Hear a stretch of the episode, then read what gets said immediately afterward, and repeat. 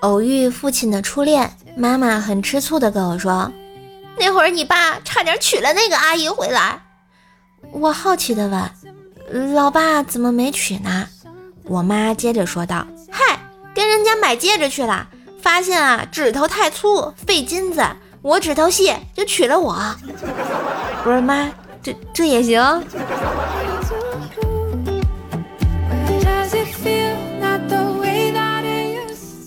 小时候啊，有次我爸给我买了一个玩具枪，当时我爱不释手。有天表弟来我家想玩，我不给。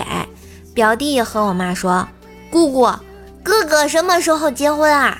结婚这个玩具枪给我好不好啊？”当时把我吓得，直到现在都没敢结婚。不是朱雀哥，这就是你至今单身的理由？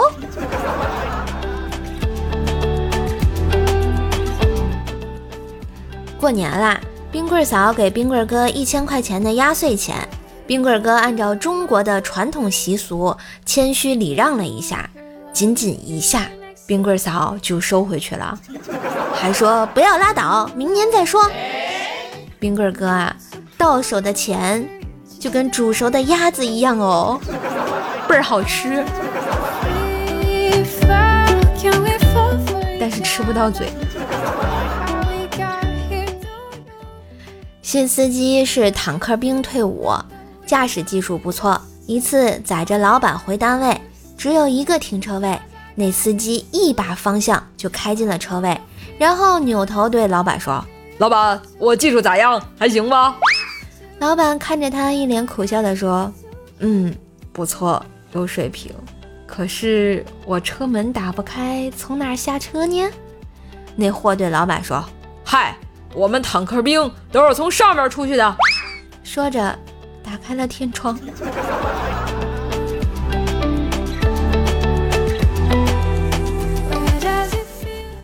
新学期开学，地理老师面带微笑走上讲台，娓娓道来：“本人李建民，唐朝皇帝李世民，大家都知道吧？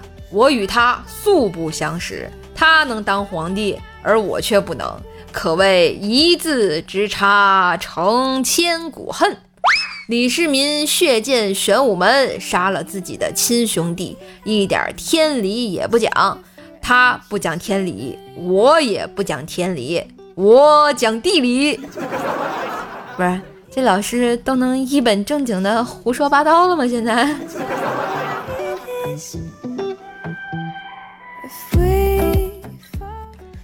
听说啊，未来的老丈人爱打麻将，我特意每天到公园陪他，还故意输给他钱，一来二去啊，就和他成了无话不谈的莫逆之交。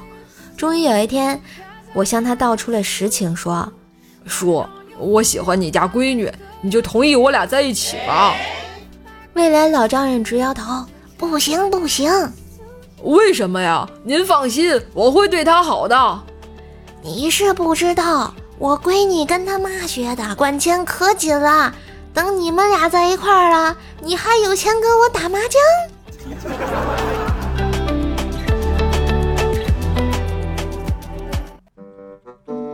今日份段子就播到这里啦！喜欢节目记得关注、订阅专辑、点赞、留言、分享。更多的联系信息可以看一下专辑的简介。万水千山总是情，给个专辑好评行不行？射手在线跪求好评哟！最近呢，射手参加了这个一个三十六计的这么一个活动啊，希望大家帮射手点点赞、冲冲榜，只需要到我的喜马拉雅首页下拉状态的第一条点赞就可以啦，帮帮射手忙啦，加油！